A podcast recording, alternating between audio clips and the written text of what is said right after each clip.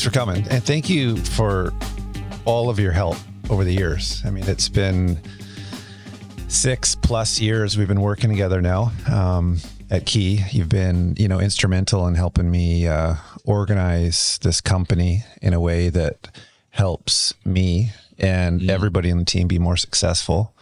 But I mean, not just Key, also uh, brought you into the Entrepreneurs Organization, a nonprofit environment with uh, the operation of the board because I noticed that uh, in my experience on the board before EOS, um, it seemed like 80% of the energy was spent figuring out how to come up with the plan and what the plan was. And now that EOS has been implemented there for years, um, 80% or 89 or 90, I don't know, but the vast majority of the energy of the board is spent on actually doing the work, the work that brings value to the members and makes everything work smoothly. And less than 10% of the effort is, is on sort of the operations of how decisions are going to be made and, and kind of what the plan is and how it's being documented. Mm-hmm.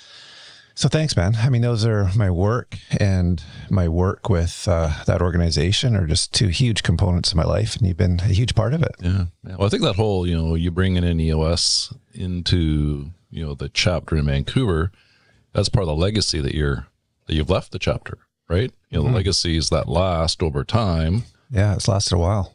Yeah, and it should continue to last, right? It's mm-hmm. kind of, you know, when guys run come in to you know be the president or gals come in to be the president of an organization you know a lot of their focus is especially in eo it's like you know the ego speaks into it so how am i going to leave my mark right? yeah uh, there's that totally. there's a whole mantra around that like hey, how to leave a mark uh-huh. right so if there isn't a system and a process then it's like wide open. The mark could be like any type of stuff, and then yeah. there's a lot of wasted time and effort to try and totally. know, figure that out. Whereas if there's a system and process, well, then it's easy to leave a mark because it's yeah. within that system and process. It's and, it's been such a learning for me because I'm a creative person at heart, mm-hmm. and so I don't feel energized by systems and processes. At least I don't think I am, or my ego doesn't allow for it. I think I, I need to mm-hmm. go a mm-hmm. different direction. But um, when I have them, I really do like it. Like it gives me the kind of peace, calm, freedom, capacity to do really great work, which in my mind is creative work. And it's like having a clean workspace to be creative in. You know, it's yeah. like with a with a clean, structured environment. You know, it's that same type of feeling. Yeah. That's been awesome. But why don't you tell people what EOS is for for those who are just hearing about it for the first time? Yeah, sure. So EOS, the acronym stands for the Entrepreneurial Operating System. And it's based on, you know, the book Traction, which is written by Gino Wickman, who, you know, since we're talking about EO, right? Gino was one of the, uh, you know, founders of the Detroit chapter of EO. Um, and helped grow that chapter to you know plus 90 people and you know as he was doing that he was also running a real estate training company which his, his father founded and he took over and he had to figure out okay as i take it over, you know, as a lot of companies go, it was in a state of transition, which typically means it gets going down as opposed to going up, right? So how do I get it moving upwards? And uh, you know, just took you know some of the great theory that's out there from you know the, the, the stalwarts that are out there in the business market, the Jim Collins and the Patrick Lencioni's and Verne Harnishes, and you know took their theory and you know developed a simple set of practical tools that would allow that theory to be executed in an entrepreneurial organization, an entrepreneurial company. And he found that, you know, not only did it turn around his father's business, which he then eventually sold, but it was ubiquitous in that, you know, all of the other you know, kind of co-founders or nine of them in the Detroit Detroit chapter when they founded it, right? You know, some of those started using EOS in their businesses and they found it was, you know, agnostic in terms of the type of industry, the size of industry, right? And just had that kind of it allowed all of them to run on an operating system and you know, that predictability of here's how we should operate together allowed that entrepreneurial spirit and culture to really flourish in their organizations because they, you know, they were all on the same page and all you know developing the the discipline the traction to track towards you know that that vision that EOS allows them to establish and to do it in a healthy manner. So when was that? When did it start? You know gosh would have been about 15 years ago now something like that yeah. you know? it's actually not long. No, no. No, I mean, no. a lot of those lot of names you mentioned, they've been around a really long time. yeah. And oh yeah. relatively new. Yeah, yeah, yeah, yeah. So he's just looking like for you know, Gino just looking for a, a better way for an operating system for entrepreneurs specifically, right? Yeah. You know, the ten to two hundred and fifty size companies, People wise. people wise, yeah. yeah, yeah, that have that kind of you know the growth mindset that entrepreneurs always have. But you know, really didn't want to spend the time figuring out. Okay, I got to go read Jim Collins or something like that. And figure, out, okay, now how do I do that? Yeah. it's great for a Fortune 500 company, but you know, yeah. what about little old me? Yeah. I had read all those, all those books you'll see, Yep. you know, up on that shelf over there. And, and when I came across EOS, you know, it, it for me seemed like somebody had uh, taken kind of the best of many of those, you know, tried and true concepts or, or even methods, uh, and kind of simplified it, you know, into a palatable, uh, you know, digestible, you know, amount of information for me to take in. And, and that's what appealed to me uh, right away. And um, it sort of resonates like the Pareto principle comes up in my life a lot. And it felt like it was maybe less in volume. This is what the impression I had at first, right? Uh, it was less in volume than some of those more comprehensive systems that I'd heard about before, but it was complete in that it sort of encompassed the operations of the entire company. But again, it was just like it was easy enough to to kind of start. And back to the Pareto principle, I felt like in the 20% of the stuff that I was going to have to learn and implement and do, I was going to get 80% of the value that I would get from something more difficult. Yeah. And that was appealing for me. Yeah, yeah. Do you remember how we met originally the very first time? I can't say I do. No. That's all right. I was You? just a peon. I was just a guy. I was a, I was in the uh, Angel Network in Vancouver, and you, Ah, and you were uh, presenting, and we met after. But Yeah, yeah. I mean, you were pitching uh, the Angels Network that I was a part of. Um, It was Vantech? bike seats, Yeah, Interlock. interlock. Yeah, uh, the lock was contained within the post Right. of the bike seat. It was awesome. Yeah.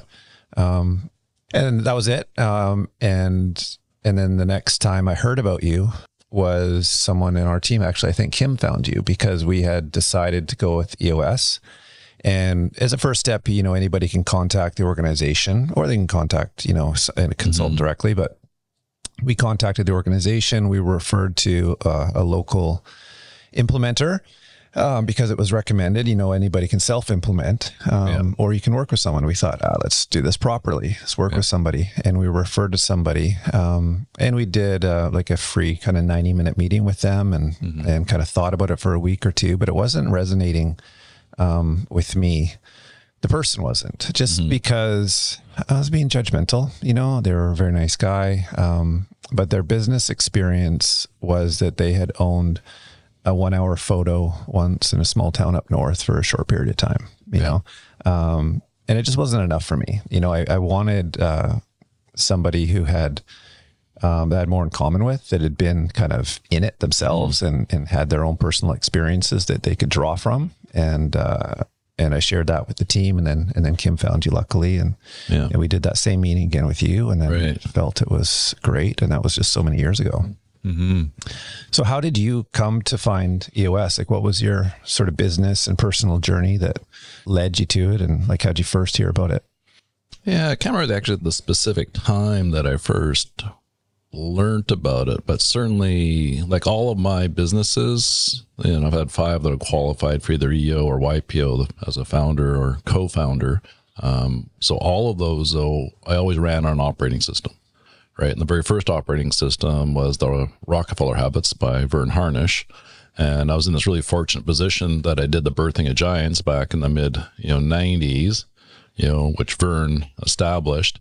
And like that was before he wrote the book, The Rockefeller Habits Wow. and he was kind of experimenting on us. Hey, like, you know, well, let's try this. Let's try this tool. You guys go away, you know, work on that for a while. And so I just started bringing that into, you know, my company at that point in time and just loved it. Right. And Which then, company was that back in the nineties? Uh, that would have been uh, uh, Vantage Securities. Oh yeah. Yeah, yeah. So, um, and that you know it worked there. You know, certainly not to you know the degree that you know, Rockefeller Habits now scaling up to the degree that that it's gone to. So, but at, at around, you know, 2011, 2012 was when uh, scaling up came in. And I just found it was just a little bit too theoretical. It was going, you know, towards the, you know, more towards like the Jim Collins, you know, thought process as opposed to something simple. And I just found for that business that I was running at that point in time, uh, which was uh, Investec Solutions, um, you know, it didn't have the pickup, the traction as I was looking for. So I just started looking around for other operating systems. And, you know, the book Traction had just come out, read the book, and just resonated and switched over immediately. You know, kind of got that business running on it and then sold it, you know, six months later. But you know, was able to sell it with a much stronger format in the VTO, the Vision Traction Organizer, which you know kind of encapsulates everything into one page. It was just a much stronger document at that time. So. It helped the sale of your business. Yeah, you know, you know the the sale of that business, you know, it allowed us to put a value on it that was um, more specific and easier to identify and it was a shotgun sale, right? So it was me and my partner oh. at that time, but just allowed us both to really agree. Okay, yeah, that's you know, yeah, that's reasonable. See it more clearly, yeah. right? Yeah, yeah. But for any sale of a business, I mean, who wouldn't want to buy a business that didn't have a like a strong and highly effective operating system in it, right? Mm-hmm. Yeah, nobody wants to buy and inherit a mess, and if you do, you yeah. want it at a huge discount. Yeah, yeah. Well, not they're not buying the entrepreneur. Yeah, exactly. Yeah. They're buying like what the creation is, right? So if you can't actually, well, here's the creation. It's yeah. all packaged up for you, a nice little bow around it. yeah. Like, well, I think that's pretty common. I think it's a lot of entrepreneurs operating, you know, out of their head, you know, by mm-hmm. the seat of their pants, you know, yeah. figuring stuff out as they go, to making decisions on the fly, yeah, and uh, just kind of winging it. Um, yeah, this EOS definitely helps a lot with that. Mm-hmm. I always appreciate how honest you've been with, you know, kind of your, you know, your ups and downs in business and, you know, the wins and, and the yeah. losses. And you've had five businesses that qualify for EO or YPO is a huge accomplishment. And it's interesting to me that after all of that, that you love what you're doing now. You love helping about what a dozen companies like ours, I guess. Yep. Yep. 12. Yeah. You know, quarterly, um, working with us in full day sessions to, you know, come back to, um, why don't you explain maybe for people, you know, what the onboarding rhythm looks like and then kind of the, the quarterly and annual rhythm? Sure. Yeah. So, you know, from coming out of the gate, right? You, you talked about that 90 minute meeting at the very beginning, right? That's where you just kind of get on the same page in terms of, you know, who we are. We meaning, you know, who me as a, you know, coach, teacher, facilitator, who I am. Um, and who we are in terms of what is traction, what is EOS, you know, what's the background, that type of stuff. So, you know, the company becoming familiar with that, me becoming familiar with the company, right? So it's a two way street where, you know, a lot of people think, okay, we're going to have this person come in and they're going to try and sell us this thing. And I walk in and it's like, well, I'm not, I'm not selling, I'm buying here, right? What are you going to sell me? Because I'm buying the relationship. Because if I'm not getting energy out of your entrepreneurial company, and there's a click between the two of us, it's not going to work for me. And although it's a monetary transaction that, you know, changes hands at the end of every day, it's still, you know, it has to have the passion around it and the, that feel for it, right? So that 90 minute meeting gets that done. You know, you go over the model and what the journey looks like. So then to touch upon the journey, which is what you are asking, after that, you go into, you know, three full day sessions that are typically 30 days apart. And it's all about space time learning. So, you know, taking the time to, first of all, on the very first day, focus day, you know, work on part of the traction element of what does it take to execute on a disciplined, accountable basis. And then on day two, 30 days later, so you kind of take some of the tools, go away, practice them, learn what you don't know, you know, learn what works. Day two, come back, revisit some of that, tighten it up.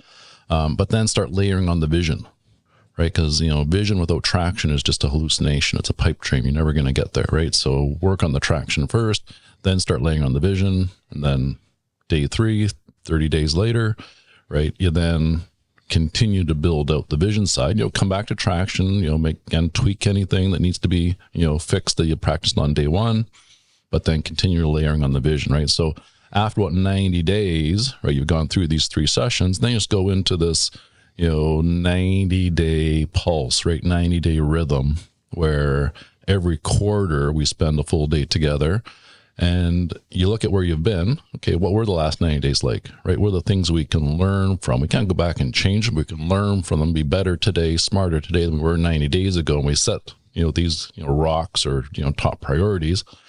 And then where are we today?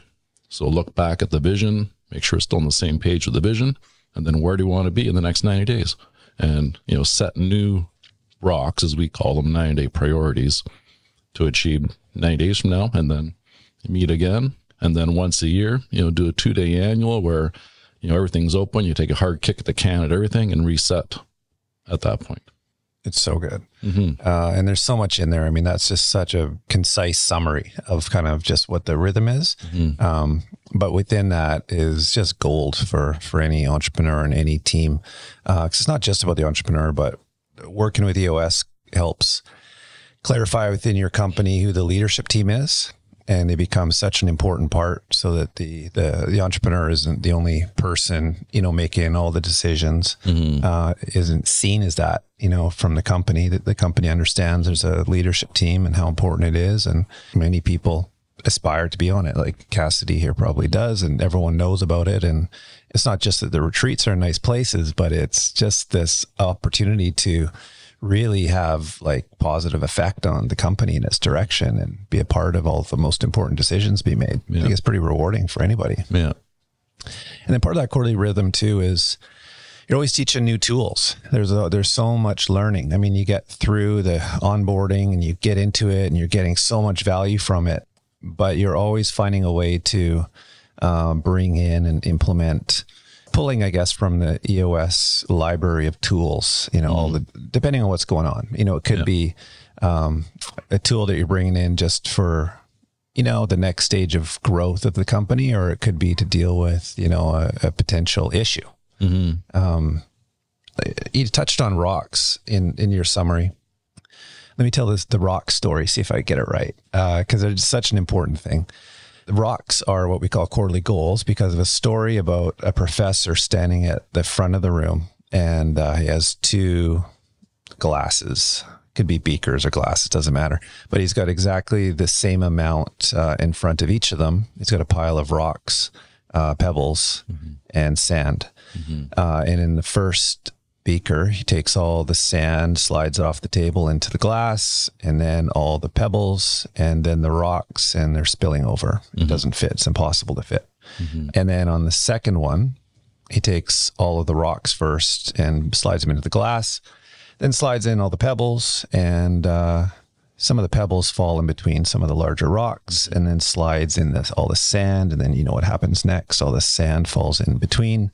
And miraculously, the exact same volume of rocks, pebbles, and sand fits into the, the beaker or the glass this way, the second way, but doesn't in the first way. Mm-hmm. And the learning from that, or um, the sort of metaphor that that is, is why we call the most important things that our company has to accomplish this quarter uh, rocks. Mm-hmm. Because when you focus on the biggest, most important things, the rocks in that example, you can do things with the same amount of capacity that you couldn't otherwise do just based on the order in which you approach things. And that one thing is just so incredibly valuable. Mm-hmm. Most of us, you know, wake up in the morning with a bunch of shit to do, mm-hmm. uh, to do list, you know, and it's not well organized and uh, it's too long to possibly get done. Uh, but we just start at it because that's what we do. Mm-hmm. Um, but understanding that if you really want to play the long game and accomplish your quarterly and annual and 10 year goals, mm. um, you can be way, way more effective. You can do more with the same capacity. If everyone's got limited capacity, you can do more with it if you focus on the rocks, mm. on the mm. most important, biggest things, even though they may yeah. not be the most urgent that day. Yeah. It's yeah. just one little thing. I mean, there's so much of that stuff in there. Yeah, and I, I think that's a, you know that that differentiation between urgent and important. Yeah, that's the key thing in people's minds that once they understand urgent will always be there, right? There's yeah. going to be new urgent things, people banging on your door, wanting this, that, or the other thing, or, you know, just having to get those to dos done, whatever it is. but are they truly important things? Are they Yeah. the important things going to significantly make a difference in how this company or how I set myself up for the future? And it's the Yeah. it's those important things that just you know they may not be urgent, so they're not banging on the door, but they're truly important. Totally. It's very hard to ignore the banging on the door and Mm-hmm. focus on what's most important. But God, it feels good when you do. Yeah. You know, you know you did the right thing after. It's hard to decide to do in the moment. But when you do it, that's when you finish at the end of the day and you're like, yeah, that was a good day. Mm-hmm. I got the right work done. Yeah, I love it. yeah. So, what's the ideal starting point for somebody? Is reading the book the best place to start traction? Yeah, I think that you know, for someone who just wants to increase their knowledge base, certainly reading the book is first. But you know, uh, there's a lot of companies I work with that have never read the book. Yeah. They say, "Hey, you know, we're just frustrated with the way that we're doing things. There's got to be a better way. Like, Yeah. how can all these companies out there that you know have achieved success?" You know, how can they do that? And Yeah. So then they just kind of launch themselves into that 90 minute meeting and then from there just you know start the journey right? So it can be as easy as that. And other teams that i work with will read the book.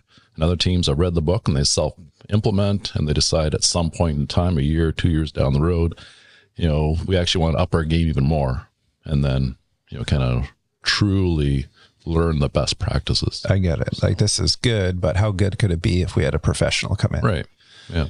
Uh, one of the things I found so interesting in working with you is that you do not care what we do for a living. Like it's it comes up sometimes, right? I mean it and I'm kind of joking, but I mean that it doesn't you are not a consultant in what our business does. You know, you're not an expert in it. Um, you don't care to be. In fact, when you hear us getting too far into the weeds on talking about the work, you pull us back out because usually when we're dealing with an issue, which can be a positive or negative, people think issues are negative, but they're not. They, they're sometimes also positive. yeah There's things that need to be dealt with, right? Or capitalized on. Um, when we're working through an issue, we can get bogged down and, and it, you always pull us back to, you know, what's most important. What was the original issue we're trying to solve? You know, what, uh, it doesn't, the nuances and the details don't matter. It's back. You always pull us back to kind of the the core core issue. Yeah. And you don't need to know uh, what we do for a living and how to do it better to help us do it better. right Yeah. I always found that very interesting and- and also a relief because as an expert at what we do, I'm not having a lot of confidence that there's someone I could talk to that could know how to do it better, frankly. But I do get a ton of value from somebody who can help me and my team make better decisions more quickly, more efficiently. Yeah. Yeah. It's awesome. Yeah, that's you know, it's that that you know, it's that concept that you know, I don't have to be the expert, but the answer is in the room, right? So one person, it may not be you know you all the time, it might be you know someone sitting across from you. You know, they have the answer in their head, but they might be you know just their confidence might be not be big enough to you know spit it out, or it might be an elephant in the room they're just not willing to address, or whatever it is but yeah, it has to be facilitated. You know, someone has to get all the answers out on the table so we can look at them all and think, oh yeah, and okay, now when we look at all those, it becomes really evident as to that's the best route for us to go. Yeah. You also make it efficient too. What do you call it when um, somebody starts repeating themselves or politicking? I think. Yeah, term. politicking. Yeah, Yeah. yeah. It's weird to be cut off by somebody. Um, I think it better when it happens to other people, but it, it, ha- it it's good. You know, when people start repeating themselves, they kind of said their piece and they're just repeating themselves to suck all the air out of the room or Yeah. to dominate the conversation, but they're not moving it forward at all. Right. Yeah. So helpful. Yeah. Yeah, it's funny like when you when you say you appreciate it, right? That's you know, it's a tough thing for a lot of leaders, right, to take that in and to appreciate it because like they're the leader, so of course, you know, their word is often the word that people just, you know, kowtow down to. But, you know, I really don't care if you fire me. So I'm going to call it out and just, Yeah. right. Cause that's okay. We've heard that a couple times now. So let's, you know, move on. And any other information with them? No, nothing else. Okay, let's make a decision. yeah. If there's no new information, go to decision. It works. Yeah. Maybe, yeah, it's nice to have you in the room too, because too often people are kowtowing or whatever that expression is to the Mm-hmm. leader or not saying, you know, their full truth, not speaking their full Yeah. truth. I like to think that our team does, but it's just human nature. You know, they think of it as being respectful maybe or Yeah. something like that. But I really want the the cold hard truth to come out and you definitely help that. Yeah. Yeah. Like when I, when we open all our meetings, right? What's my expectation every meeting? Yeah, it's always the same. It's that everybody is just completely open and honest and, Yeah. and just, you know, says everything that, you know, they, they, they're feeling and thinking. Yeah. Yeah. It's the same every and time. that yeah, nature of, you know, open, honest, vulnerable. Vulnerable. Yeah. right? Those three things. And, you know, kind of when I see a team struggling with that, it's to just say, hey, look, if you're thinking something and you're not expressing it, that means you're tolerating it. And what you tolerate, you endorse. So if the conversation is this, you know, where that conversation is and it's going in a direction, and you don't like that direction, but you tolerate it going in that direction, that means you're endorsing that direction. So if you want to speak the other side of it, speak the other side of it because otherwise you are endorsing it. Yeah. Interesting. Mm-hmm. I think it's even more important now that we're sort of like in this post COVID world, like refiguring out like how we work together.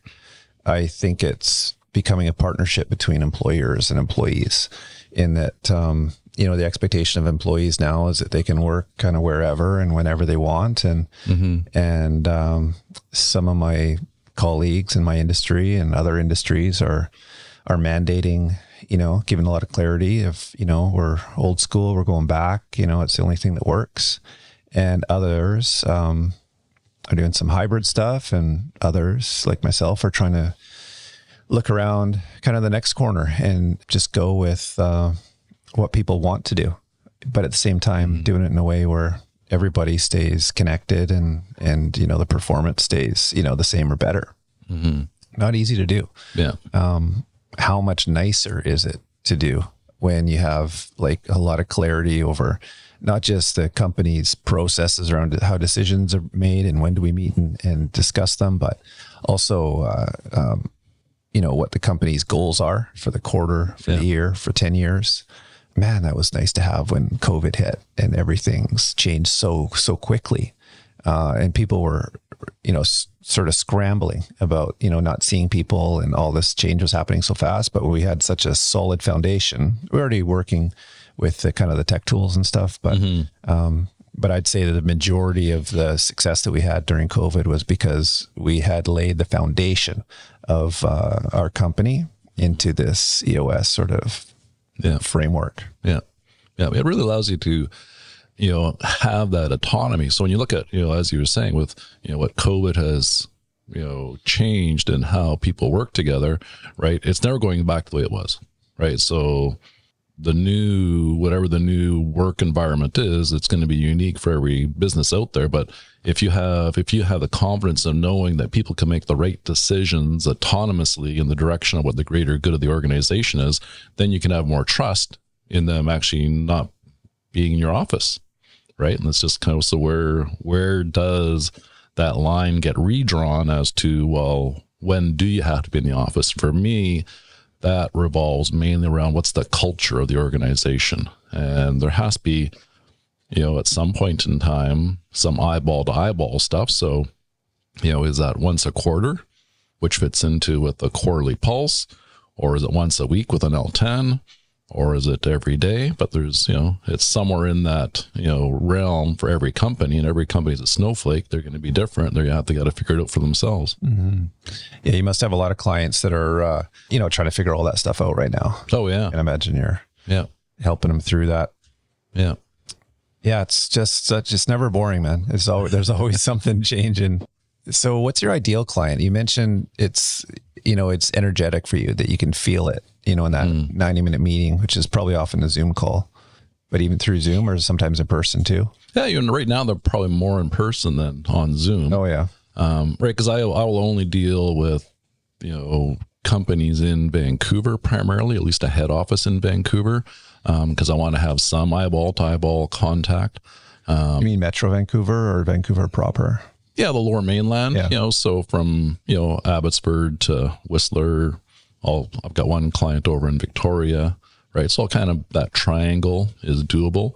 But from the companies themselves, you know that uh, you know that the 90 minute meeting being in person and then you know kind of deciding from there what our structure looks like is you know really up to the company whether we continue on just in zoom meetings and out of my you know 12 companies that i'm working with right now there's probably two of them that are still primarily zoom and that's just because they're more international and Yeah. I guess in person's always a little bit better. i think so It's such an important meeting. Yeah. I mean, your quarterly planning session's a full day and it's just critical. You're deciding in that day, you know, what is the most important things we're going to accomplish in um, the next 90 days. yeah speak to that a little bit about the ni- the importance of 90 days. It's uh, I found what you said to be true, but you talked about how it's just the right amount of the length of time for people to kind of stay focused on something. I think it's true. Well, it's kind of like, you know, if you ever try and do something, right, you can, most people have the capacity to do it for 90 days and then things just start to fray at the edges, Yeah. right? And it's just so that it's that fraying of the edges that the 90 day reset just allows you to come back together, tidy things up, and then move forward and kind of reset and get reinvigorated. And It's true. One of the one of the battles, um, or one of the things that come up in team environments, is uh, are we still doing that? You know, and and it's like, you know, you can decide as a team that you're doing something, then you can start to do it, and it's it's not always at 90 days, but it's sometimes sooner than you might expect. Um, all of a sudden, it's not happening anymore, and then you ask about it, and then it's, uh, and then the feedback you get is, oh, are we still doing that? yeah, and it's a reminder that uh, in team environments that you know how important communication is. And sometimes you have to be repetitive. Yeah. um, i've heard a magic number of seven times that, Right. that we need to be told you know Yeah. what we're doing in order for it to totally sink in Yeah, yeah. It's not even just the. It's on. It's on against that two way street because if you understand that someone has to hear it seven times for their truly to get it the first time, right? You will have this ability to know that after you've told them something two or three times, instead of normally being, "Oh man, I told you, you just don't get it. Hey, what's the matter with you?" and you're getting frustrated. It's like, well, I've told you two or three times. This is great. We're making progress. I only have to tell you four or five more times, and you've got it. We're making progress. Right? We're this good. seems crazy but it's just uh, it's just human nature Yeah. just we're all people right and um, working as a team because there's only one reason in my mind because working as a team it's that other expression that where the whole is greater than the sum of the parts. Mm-hmm. We choose to work as a team because we can accomplish more more wine? Sure yeah. It's so hmm. good. I don't know. I don't drink very much. I know why people drink this stuff all the time. It's delicious just a wee bit. Thank you. If we can accomplish more as a team than we could as sort of a sum of our individual efforts, then hmm. why go to all the trouble, right? Great. Thanks, Cassidy. So, how do you like it? I mean, do you miss uh, Wine? It's wine. Wine. Wine's good. Thank you. it is. It's a good choice. BC, Yeah. go BC. Um, being a consultant versus being, um, I mean, you are an entrepreneur because you're running a consultancy, but you know the the old sort of stuff that you used to do. Do you, do you ever miss it, or uh, um, is it rewarding for you to to help other people succeed with their companies? Yeah, I get a lot of passion out of, you know, just helping entrepreneurs figure out where they're stuck and help them to get unstuck. You know, based upon, yeah, you know, EOS is one thing, but it's also just based upon my own experiences, right? Where I've, you know, done things or I've allowed my ego to make decisions for me that weren't the best decisions, right? They're decisions that I made to make myself look bigger, to make myself look better.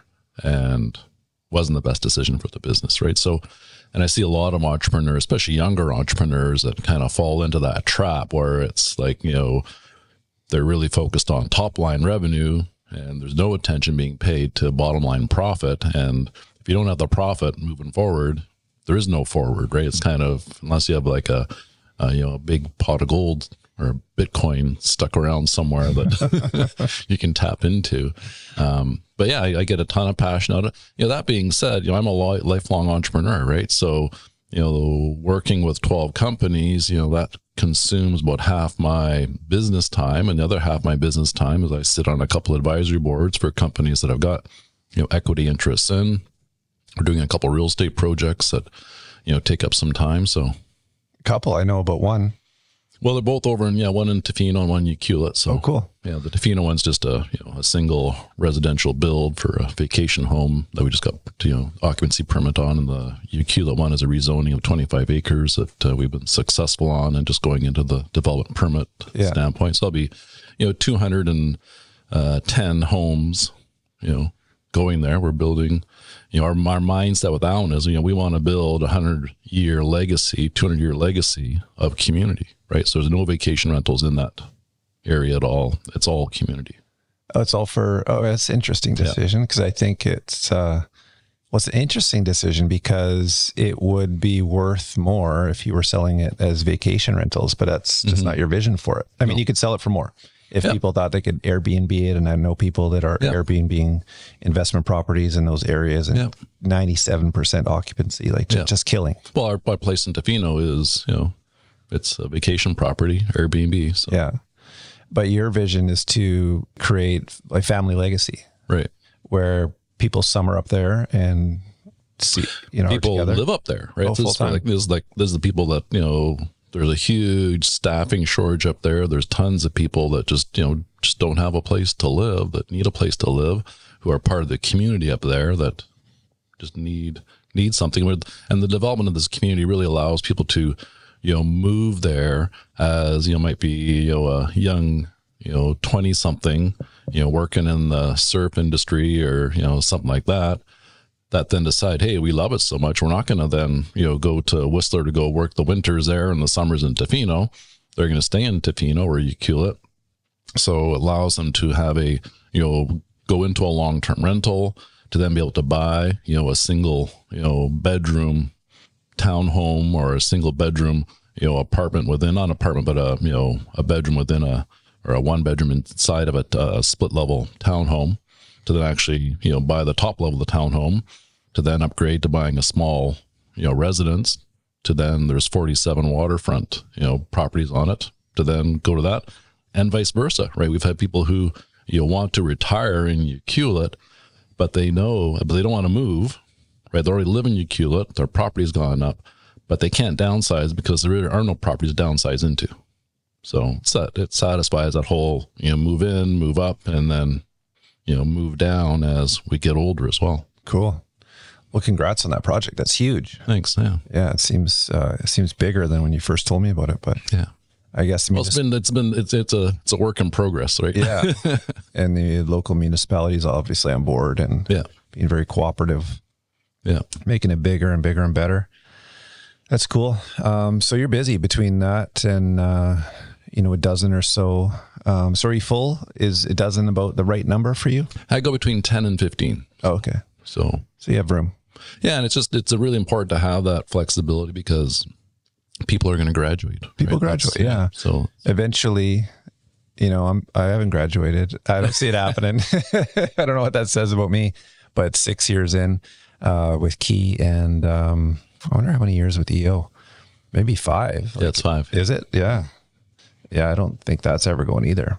I mean graduating sounds cool. You know i had somebody graduate from our forum and what that meant was that they accomplished their BHAG, frankly, and moved to, um, you know, a beautiful sunny tax haven and just is living, Right. living the dream, you know, that, that so many people have. Yeah, Uh, living their dream. Yeah, Whatever that exactly. dream, whatever that dream is. Yeah. Yeah. And that's what graduating forum looks like. But graduating from EOS, I guess some people after a certain number of years, they got it down pat, right? Well, absolutely, and you know, I would I would argue that you know between you know you and Nick and your leadership team, you know, you've got it down pat.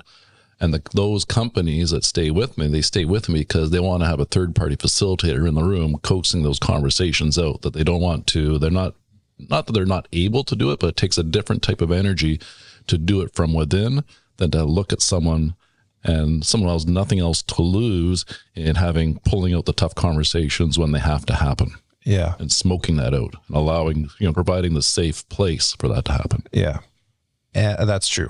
And for me, um, you know, every company looks at the cost and the cost, you know, the value you get in, in the first year is just unbelievable. Like it's just like the, the download of, of information and knowledge from someone like you to the whole team is just like immense. Um, maybe it's slightly less in year two, and maybe after six years, the way I look at it now, is I actually think the uh, the onus is on us. Well, first of all, the work that we're doing on that day, the, the combined value of everyone's time is quite a lot.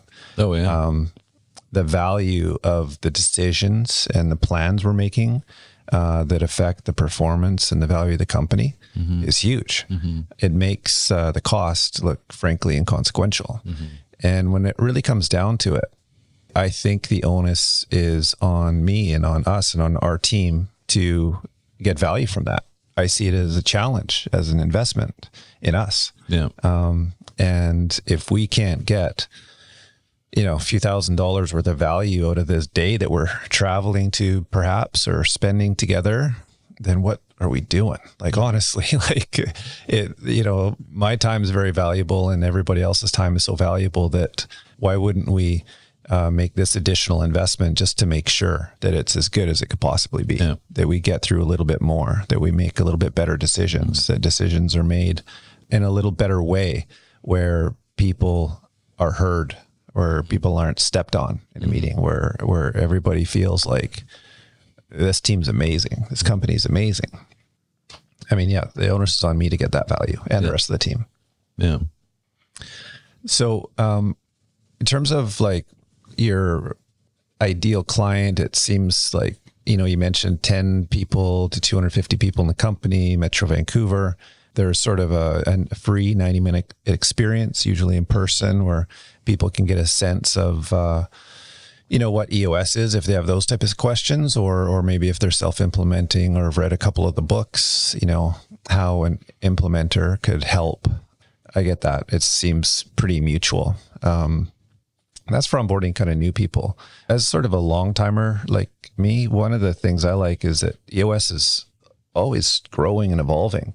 Mm-hmm. Like the latest is uh, EOS Life, mm-hmm. um, which is, I think, just a slight departure from a lot of the content that I've seen so far. In that, you know, most of the content is about the teams and the company, but the EOS Life is a lot about the entrepreneur and also uh, the rest of the team too, and about work life balance and that kind of thing. Mm-hmm. Maybe you could tell people what you know the the in better words what the vision of the EOS life is.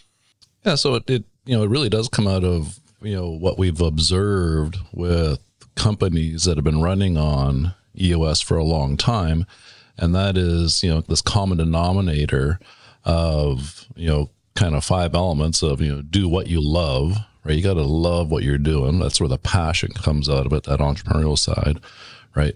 With people you love, right? So, you know, this is utopia that you could actually have, you know, a business where everybody on your team are all the right people sitting in the right seats and they're all knocking out of the park and we love getting together. And, you know, it's not, you know, the love of, you know, looking into someone's eyes and cooing and saying, I love you, right? But it's just, you love being around, you love that energy of those people around you you know, being compensated appropriately. And the compensation side is something that, you know, some would kind of balk at and say, well, you know, if I'm just, you know, an employee in a company and I want to make double what I'm making right now with the EOS structure, right? If they are making decisions that are alignment with the greater good of the company and the increase the value of the company, then that increase in the value of the company will eventually come back to them and their compensation will increase accordingly as well, right? So that'll just naturally fall in hand, right? The fourth thing is to make a huge difference. And the huge difference is to like that's part of the passion part of being an entrepreneur, but you know, just making a huge difference in whether it's, you know, just your little sliver of what you do in a company or, you know, making a huge difference the company overall in whatever its industry it is or in a local economy or the community, depending on you know what the company is. And the last one is time for other passions.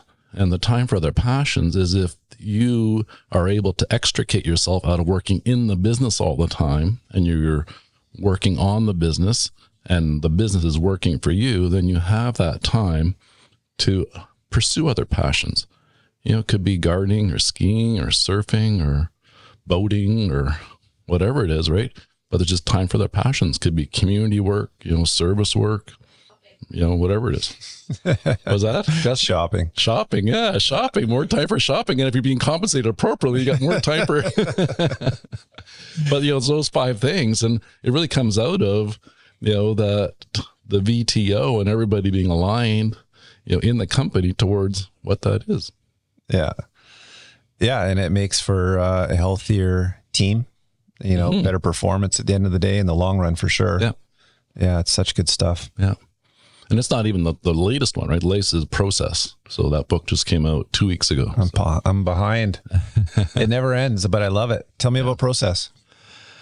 Uh, I actually don't think I have it. Oh, I guess you would probably uh, give it. I'm to waiting for yeah. So it actually, uh, I've I've ordered a whole bunch, and uh, the uh, they're they're they've got their their pre-orders way exceeded their initial run. So it's mid November that I'll actually get all my books. So I think Amazon, you know, took down a big chunk of the whole pre-order market um, because of the previous sales that have happened with various uh, traction books. Um, yeah, but process is all about that one component, the process component that you know entrepreneurs just kind of get stuck on and avoid and don't like to do um, because they have this, you know, as you know, you you were saying, you know, earlier. I'm not sure if it was you know we were being recorded that time or not, but that you know a lot of entrepreneurs hate process until they realize that actually no process sets me free. You know, there's this you know great you know quote from you know Isadore Sharp, right? Four Seasons. I don't know. Um, you know the Four Seasons Hotel, right? You ever, you ever stayed there? Of course. Yeah. Yeah.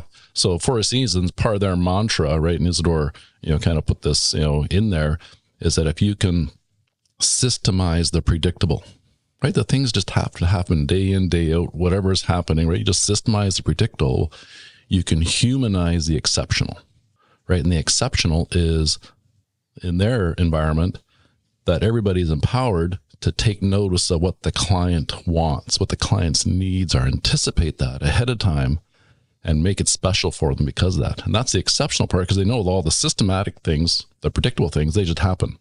How people get checked in, how the rooms get cleaned, how room service gets delivered, all that stuff is predictable and they've got their checklists and it's all formatted, which allows them for the the real exceptions to the rule to get that human element. That's so cool. And it reminds me of what I was saying earlier about, you know, it's, it's sort of, you know, creates the systems, create the space to be creative. In this case, it's a creative mm-hmm. solution or creative, you know, capitalizing on opportunity to make someone's day Yeah. in a unstructured, unexpected, and amazing way. Yeah. Which would make Yeah. for a great hotel experience. Yeah, yeah, and it could be like it's for every company, right? And Yeah. it might be you know for a client making their customer experience, whether it's buying a real estate, you know, condo or whatever. Just how do how can we make that better, right? How can mm-hmm. we make them really think of us next time they're looking to, you know buying their next one, or they're talking to their friends about hey, you should really go see these, go see Key because they are the ones that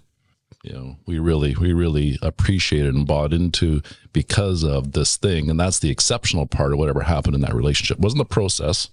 All the paperwork was the same you know the, all those types of things features benefits all that stuff was the same it was the the exception that they remembered That's cool. Yeah. I don't think too many processes sounds very fun though.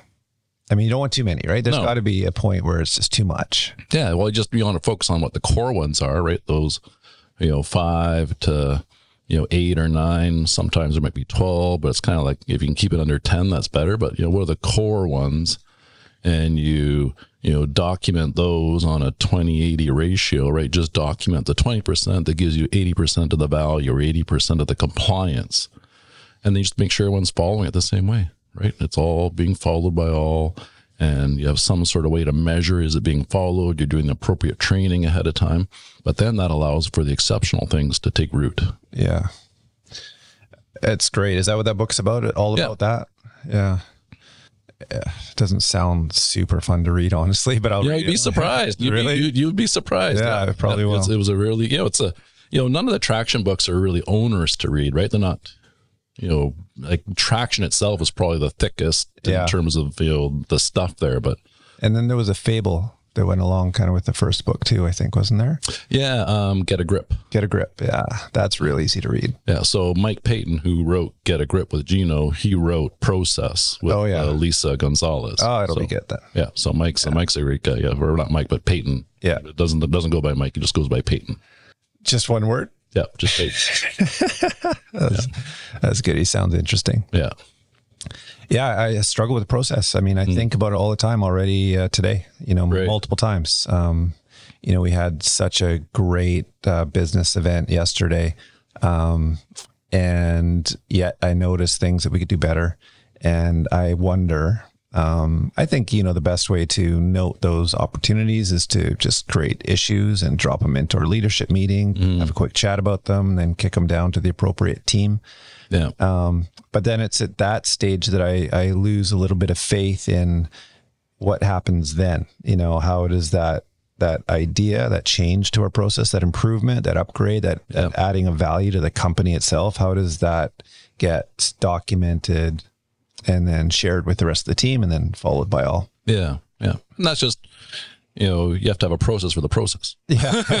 But you know, but you don't want to make it too complex. But it's just you know there's this you know every year annually you should just update your processes, right? So if there's something that's truly broken, then you fix it right away. But if it's hey, you know, if we got another you know business meeting like this one that you had yesterday, we've got another one in a you know next quarter, ninety days from now.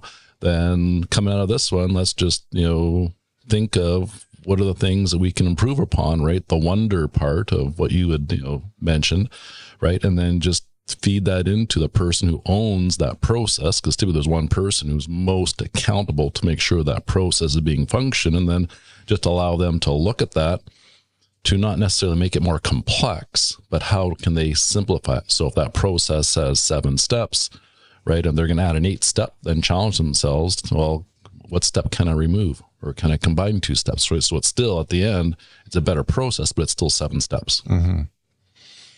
yeah, it sounds cool. I'm down.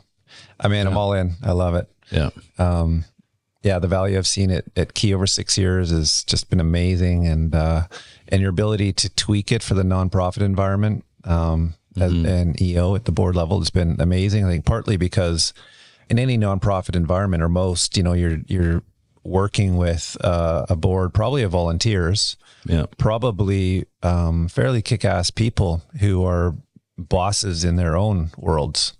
And uh, they're asked to come together on, a- on a monthly basis or whatever it is to uh, volunteer their time to work together. Um, so adding structure and, and and all of the value created by EOS in that environment, I'd argue, is even more valuable, uh, even more needed. yeah, yeah. It's funny, even with like with the EO board, it's kind of all of the board members who've been on the board. They understand the process of the quarterly. Quarterly, they kind of know. Yeah, we're going to do a check-in. You can't actually give me a check-in that's you know going to be three minutes long because Jon will cut you off having a minute, right? So they kind of all understand. So now it's like everyone's you know here's a one-minute check-in. They got it, and then we're going into reviewing the rocks. You know where we've been, what we learned from. Yeah. you know, and then let's, you know, if we need to, you know, look at any tools, then let's look at some tools. Let's look at the VTO or Vision Traction Organizer, make sure we're on the same page. And let's just reset rocks. And Yeah. IDS the key issues. Yeah. And then think back to what I said about the, you know, in, in the regular company environment, the value to me uh, of my whole team's day. Uh, and then compare that to the value of a board environment where there might be 14 people and they're all, um, you know, potentially bosses of their own companies. The value of that time Yeah. is immense. Yeah. And uh, uh, when all of them leave at the end of that day and think that was time well spent, like we got through a lot of stuff. Our plans are amazing. I'm energized by them. I'm a volunteer uh, person, um, but I can't wait to crush my rocks, you know, and let the rest of the team know that I got it done. And Yeah. yeah, it's just been amazing. Yeah. You added that up like that, you know, I think the Vancouver board is 18 members typically that are on the board, right? It's a very large board, but the, the value you talk about like the value that those people are taking out of the normal day, right? That's a eighty thousand to hundred thousand dollar day with those eighteen people. Yeah. So probably a good idea to get the most out of that, Right. right? And I've also seen the opposite, you know, many years ago when uh, there was a lot of frustration and this is a waste of my time. And, and then what happens is um, uh, people leave that meeting and despite their best intentions, they share their feelings with uh, you know other people in the organization, and then nobody wants to be part of the board. Yeah. It's just I can't say how um, important it is in any of that kind of environment, mm-hmm. just to keep the uh, the vibes good. You know, yeah. to keep the the energy really good, yeah. and and and have everybody leaving feeling like this team's amazing. That was an excellent use of my time. I'm so lucky to be part of this team, and and happy to be volunteering my time to. Mm to be moving this organization forward, no matter what it is. Certainly true for EO, but I think true for many others too. Yeah. Yeah. So thank you for that. Yeah. I really I, appreciate I, I love it. the organization. Yeah. Uh, and not just the organization, but also your help with Key. It's just, uh, again, two huge parts of my life and, and you've been such a big part of it and such a big help. I really appreciate it. Thank you. And for other people that might want to work with you or, or might want to just connect with you to uh, see if it's possible to work with you or, mm-hmm. or maybe you might refer them if they're not in, in this geography. Uh, what's the best way for them to get in touch with you? Uh, well probably just you know to email me right? So um, you know my email address is you know just jon so no h in there then at guardianangelconsultants.com. And it's a long honking email address, so my apologies, but guardianangelconsultants.com. And spelled just the way it sounds. No, no tricky spellings. Right. No tricky yeah. spellings. Yeah. Yeah. Awesome. That sounds easy. Yeah. Yeah. yeah. Thanks, man. Thanks, Thanks, for coming. Thank you. Fun. Thanks for having me. Yeah, yeah, it was great. It was. Thank you.